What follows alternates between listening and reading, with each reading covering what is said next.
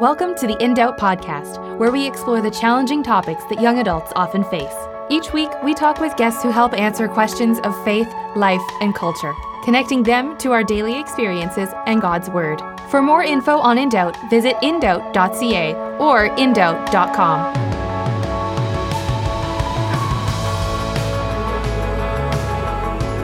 Welcome to this episode of In Doubt. I'm Ryan, your host, and today we have a great guest. His name is Emeka Nnaka, and he has an incredible story of how God has worked in his life despite tragedy and a big change that he had to face. Uh, Emeka was an aspiring athlete. He was on a football team in his college years and was really making steps towards a professional career as a football player uh, when, in a sudden experience, he was paralyzed.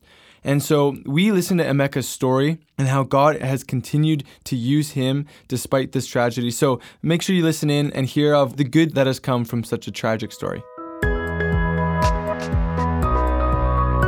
Well, today I have with me uh, someone that is a very proficient speaker and communicator, goes all over the place, was recently hosted by Ellen DeGeneres herself, Emeka Nnaka. How are you doing, man? I'm doing good. So, Emeka, like I, I know you a little bit, and we've just become Facebook friends, which is awesome. I'm glad about that. But for maybe some of our followers who don't know much about you, don't know much about your story, um, would you be able to just kind of share a little bit of of who you are and uh, what got you to the place that you're at right now?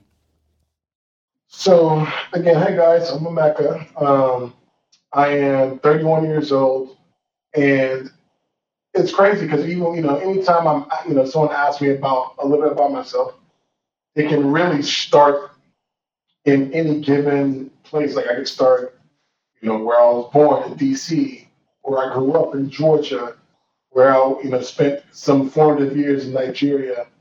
Um, when I moved to Tulsa, Oklahoma from Georgia to go to school. But typically that is where I start is, you know, after graduating high school, you know, like any kid here, like in America, are the the traditional, you know, path is to go to high school, uh, get your, get a diploma, go to college, get your degree, get a job, you know, get a life, live happily ever after. And we know very well that life has different plans for us, even if we make plans, life kind of happens differently. But I was similar, you know, I went to, you know, high school and then my parents had a plan for me to go to college out here in Tulsa, Oklahoma.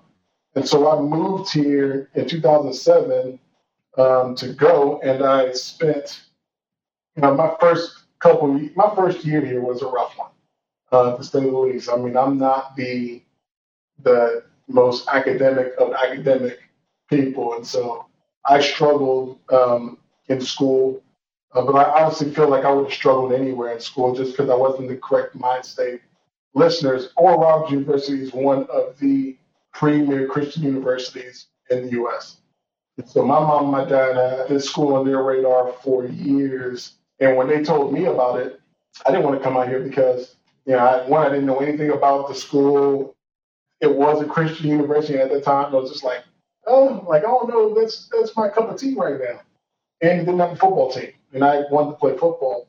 But I ultimately ended up moving out here uh, to give it a try. And man, like I said, that first year struggled mightily, just failing class after class. So did that for you know a couple semesters, um, and was just really struggling. And I ended up uh, was working at the athletic center there at school, and I bumped into a guy who I actually knocked him over.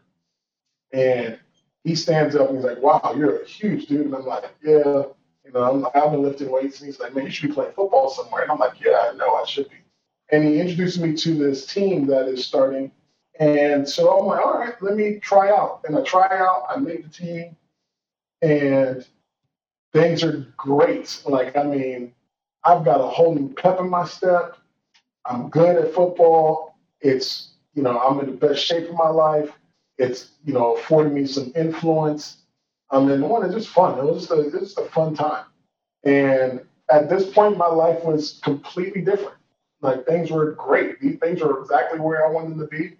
Um, I knew that I had a level of talent and ability and just God given stature that could get me somewhere. And that was my plan was I will work out, go play somewhere, go get, you know, do a combine, and anything, join some league, NFL, CFL, like any league, and start my career or further my career. And uh, man, I'll tell you, that was it was one of the most one of my most happiest days was getting a call from a school um, in Missouri here and them asking me to come play football there. And that it was going to be like a fresh chance um, with my grades and with my, um, or with schooling. And this time, I me feeling like, okay, this is going to be totally different because now at least I have football, and I know that you know I'm working hard at this thing for this thing. And so that was it. My plan was I was about to go and transfer to the school and start my life again. And three weeks after that, um, in a game in Arkansas on a, on a play I've made a hundred times before, I might go down this field and I make this tackle and crack. It's all I heard. And then I fall over, the ball player falls over, and the, he gets up, and I am struggling to get back up. And I'm completely aware of what's happening in a sense of like, okay, just made this play, I gotta get up. I just need a second though. So my teammates are now yelling at me like, hey, Mecca, get up, let's go. I'm like, yeah, I, I will get up, just give me a second. A couple seconds turns into minutes and people, you know, it's it's uh, very apparent that there's something wrong and trainers are running out and they are assessing the situation, asking me if you know, if I know what time it is, if I know where I'm at, and I'm completely like I'm completely there. Like I, I'm very lucid. I know what you know what the situation is, and if things couldn't get any worse, oh, they do. Because about ten minutes into this whole thing, uh, my breathing starts to change drastically. Because one, for the audience, if you're not familiar with football, football player we wear pads that are fastened tightly to our chest. We have helmets with face masks. And for me, I just ran down the length of a football field. So I'm completely out of breath. I've got these pads, I've got these helmet, this helmet on. And now I'm trying to take a breath, a deep breath, and can't do it. Um, all I know is that I can't breathe the way I want to breathe. And so they can't do really anything about it because they can't move me. They can't move my, you know, take any stuff off. And so um, I'm there and I'm just trying to pay attention to each breath and like really just like, okay, I want this breath. I want this breath. And try, you know, to really focus in on my breathing.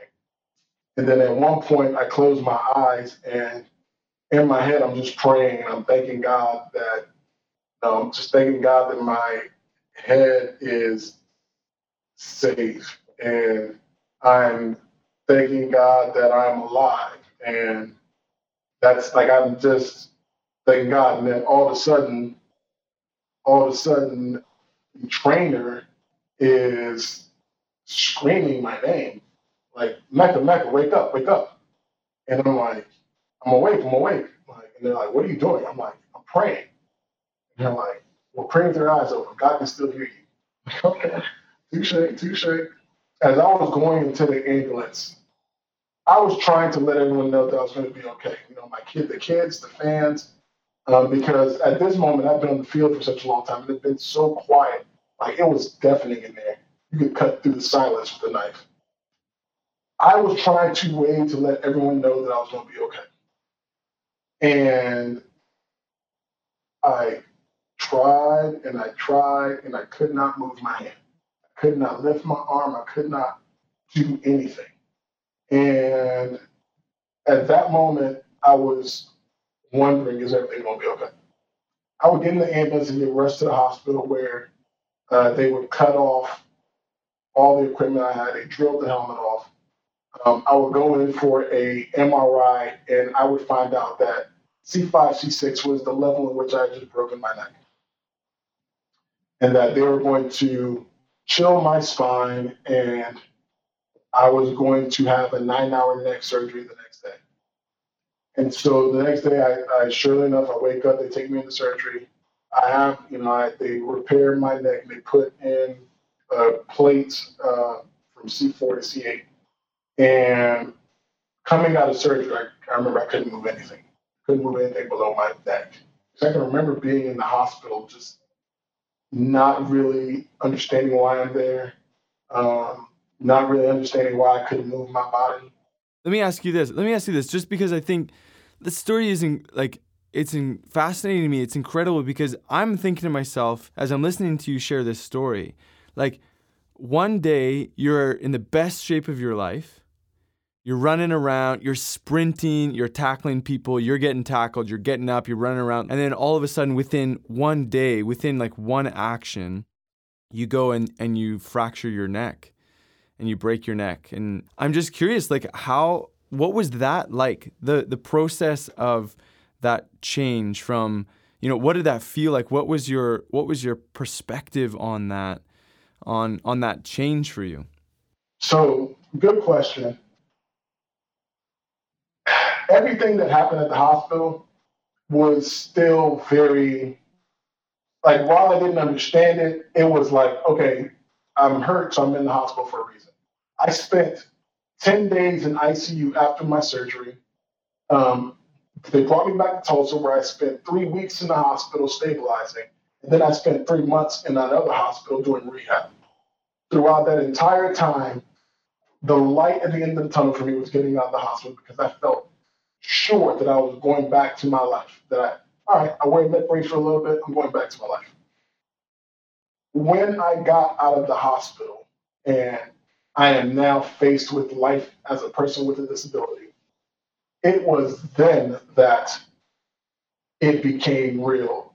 It is then that that question comes in because during the time in the hospital, it, I didn't, it, you know, I, I didn't know like it was still like for me, it was still very like, hey, like um, it's a little honeymoon phase. I'm gonna be out of here in a little bit, and I'll be back to my life. But it was when I got out of the hospital that the darkest, hardest months of my life began. Because honestly, when my accident happened, everyone's life around me stopped. My mom, my dad, my sisters, my friends, strangers, my teammates. Like my like my hospital room was a hub for everyone around my life. And then after three months, four months, people got to go back to school. People got to go back to work. People got to go back to living their life.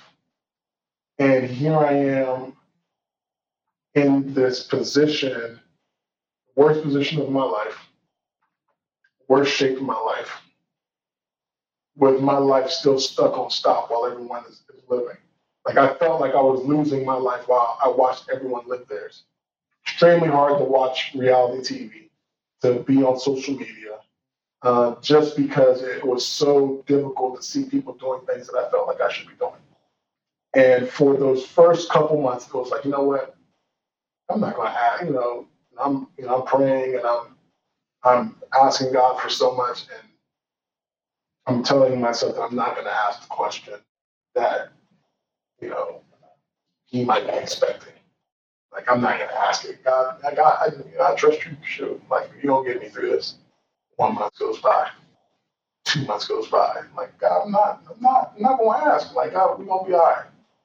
Three months goes by, four months goes by. It's now it's getting darker and darker because for me, it was more so like, okay, with time, I'm just things are gonna just come back and I'm just gonna get back up. After five months, it's like, wow, like now I'm dealing with other health issues surrounding being paralyzed. Six months goes by, seven months goes by, and I break down. God, like why? Why, why, why did this happen to me? Why do I have to go through this? Why aren't you here? Like, why am I in this wilderness? So many whys. And I think sometimes we ask God questions You know, if you ask God a question, you better be ready to receive. You know, the answer, the response, you know, something. And so, as clear as as clear as I am speaking to you right now, and I won't say that I heard a voice, I didn't hear a voice, but I got a response that I just started writing down. And it was, How dare you ask why? How dare you ask why in your situation when there are so many other whys in this world? And that stopped me right there in my tracks. I was like, mm-hmm. right. And then the next follow up was the question you should be asking is how? How can you use this? How can this bring glory? How can this serve others? When I look at your life, Emeka, I think that question is yeah at the forefront of what i see. Like as i scroll through your photos and some of the stuff that you've been involved in it's like you're you're actively going to camps where there's children with disabilities who are you know going to be in wheelchairs and maybe have never known what it's been like to actually walk or run. And you're going and you're you're sharing a message of hope and I think, you know, uh, my question is like what what was in that conversation? What was in that that journaling and that that prayer where you felt like God was more so trying to target you and say, "Hey, Micah, think of think of how, not why." Um, do you do you think that we tend to, as a culture and society, go to the why and like we try to be God ourselves? Well, what God was teaching me in this time that what was happening to me was like something wasn't happening to me, something was happening for me. And what was happening in me was more important than what was happening to me. And I don't think that we understand that, especially when it comes to pain. And for me, it was one of those realizations that there's some things that are happening in you. There's some things that are being torn away, some pride, some ego, some selfishness that are being torn away. Um, and if you do this right, you will be stronger than you know what what's happening outside is more important than what's happening inside. And so I made it my business to show people how to carry the burden, their burden. Um, because for a long time, for in that beginning stage, I mean, I prayed so hard for healing, giving, you know, making my bargains with God. God, let me walk again. I'll never, I'll never do this again. I'll never say this word again. I'll never, you know, I'll open the door for every person I ever see. And again, my prayers had to shift. And it wasn't even just my prayers, but I also fought against the mindset of our westernized like Christianity in a sense. I would go to church and not only am I the problem, but people just saw a problem that needs to be fixed. And so with that, I just saw a problem needs to be fixed. I could not get past this wheelchair. And so my prayers are, you know, God, help me walk again, help me, you know, help me get up again, let me play football again. As if my life will not start until I get out of this chair. And that was the anchor that held me down for a very long time. Um, until again in another conversation, it was just like, well, you know, what what do you constitute as healing? Because if I let you walk today and you go back to the life that you lived, are you healed? And you know, you go back to being selfish and living for yourself. Is that healing? And so I began to let God do a work in my life that started from the inside out. Um, and that is when I found true healing. Um, that is when I found like hope and purpose. And that is when I let go of the idea that healing meant walking. Yeah. Even as you're talking, I'm thinking about how so easily it is for us as followers of Jesus to just want you know, God will will follow you this way so that we get, you know, this kind of result in our life. Mm-hmm. You know, we, we have a cause and effect relationship with God. It's like, God, if I do this, the output's going to be this.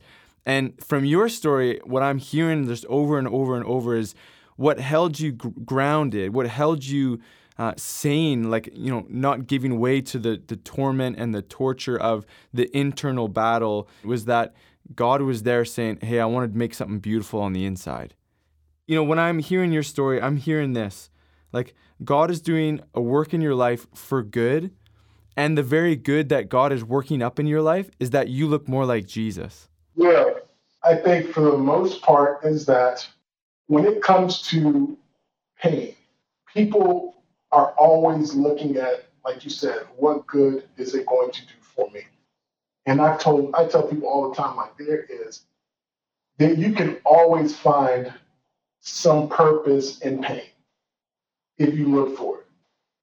But the caveat to that is that, but a lot of times that purpose won't be for you. Because if you're looking for it to serve, to serve you, you might miss it.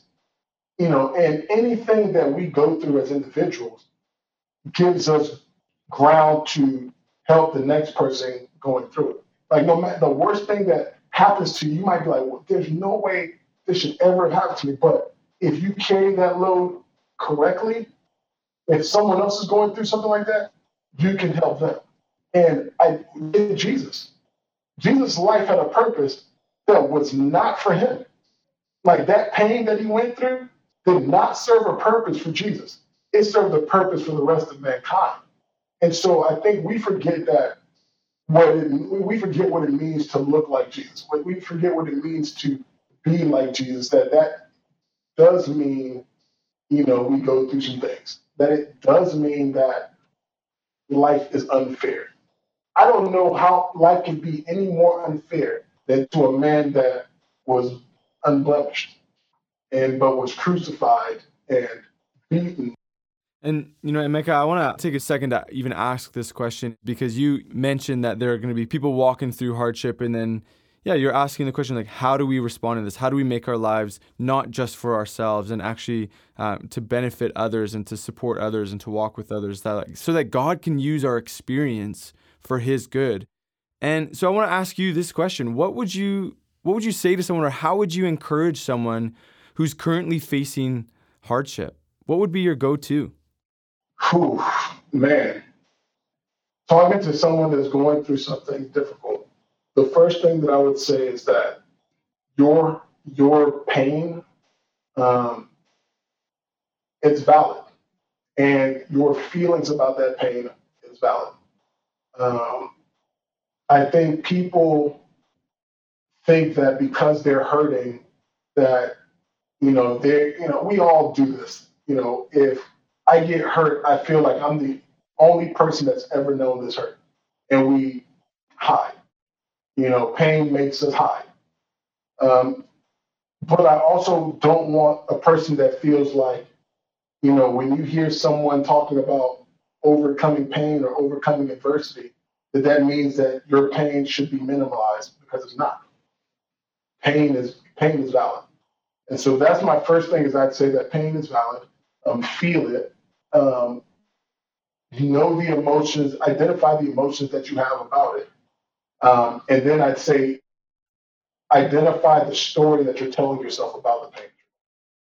Because I think sometimes it's less about what is happening to us and more about what we're telling ourselves about what's happening to us. Because I can, you know, if I say I, you know, broke my neck on a football field, I'm paralyzed, I can't walk, um, my life is over, I can't play football, that sounds like a depressing story.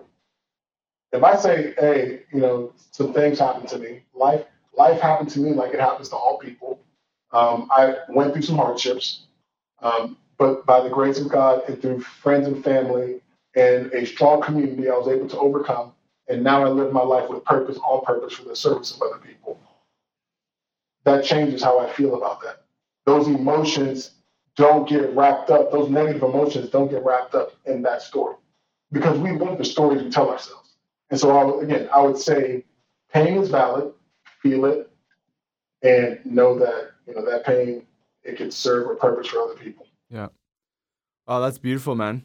I think it's an incredible story. You have an incredible story. And what I'm hearing over and over is just this this foundational piece of, you know what, trusting God, trust that He's leading my life. He's going to use me to make the most of my life. And so that's been a, a huge encouragement to us. And, you know, even the story of overcoming and the change that it takes, uh, the internal change that it takes to make progress through what you're going through um, is huge.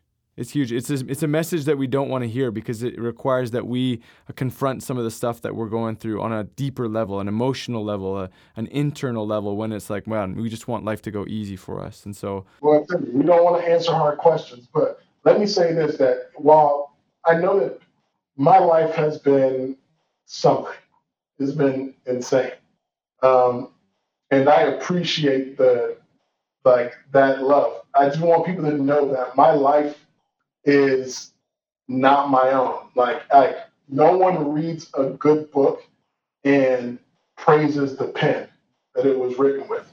You know, you praise the author. And so, um, my, you know, my life, I am a pen in the hand of God, and I've just kind of found a way to let Him write it out. You know, I mean, I, I, honestly, I got to do my part, but um, yeah, man, he's got. He's uh, first thing is not easy I don't want anyone here just to, to think that it's easy because it's it's not. It's it's simple, but it's complex at the same time. And just because you don't see things happening doesn't mean things aren't happening. And it just it just again just step after step after step, and soon enough you'll look up and see that wow, like okay, I've covered some real ground here, ground I didn't even know that I was covering. That's beautiful, man. It's been a joy to have you and to hear your story to hear of how God is working in your life. Emeka Nnaka, thanks so much for being with us, man. Thank you, man. Thanks for joining us on this episode of In Doubt with Emeka Nnaka and his incredible story of how he has gone through something that's been, uh, for many people, would see as tragic, but he has walked through it with such a, a, firmness in his faith and with such hope. And so I pray that this would be an inspiration to you, no matter what you're going through, that you would be inspired to trust in God just like Emeka did. You can follow him at Emekanaka on Instagram, and you can go to his website, emekannaka.com, to find out more. In Doubt exists to bring the good news of Jesus into everyday issues of life, faith, and culture. We want to encourage you and equip you to engage with the tough questions of our time in a way that honors God. If In Doubt has encouraged you and you are passionate to help others grow in the truth, we want to welcome you to partner with us. As we continue to provide resources, we depend on the generosity and partnership of people just like you to help communicate the good news of Jesus to a world that needs him. Download our app and follow us for updates on Instagram at InDoubtCA. We would love to hear from you on topics you'd like for us to discuss and how In Doubt has impacted you. And stay connected with us for next week's episode as we talk with Lynn Wilder and learn about Mormonism. Thanks so much for listening. If you want to hear more, subscribe on iTunes and Spotify or visit us online at indoubt.ca or indoubt.com. We're also on social media, so make sure to follow us on Instagram, Facebook, and Twitter.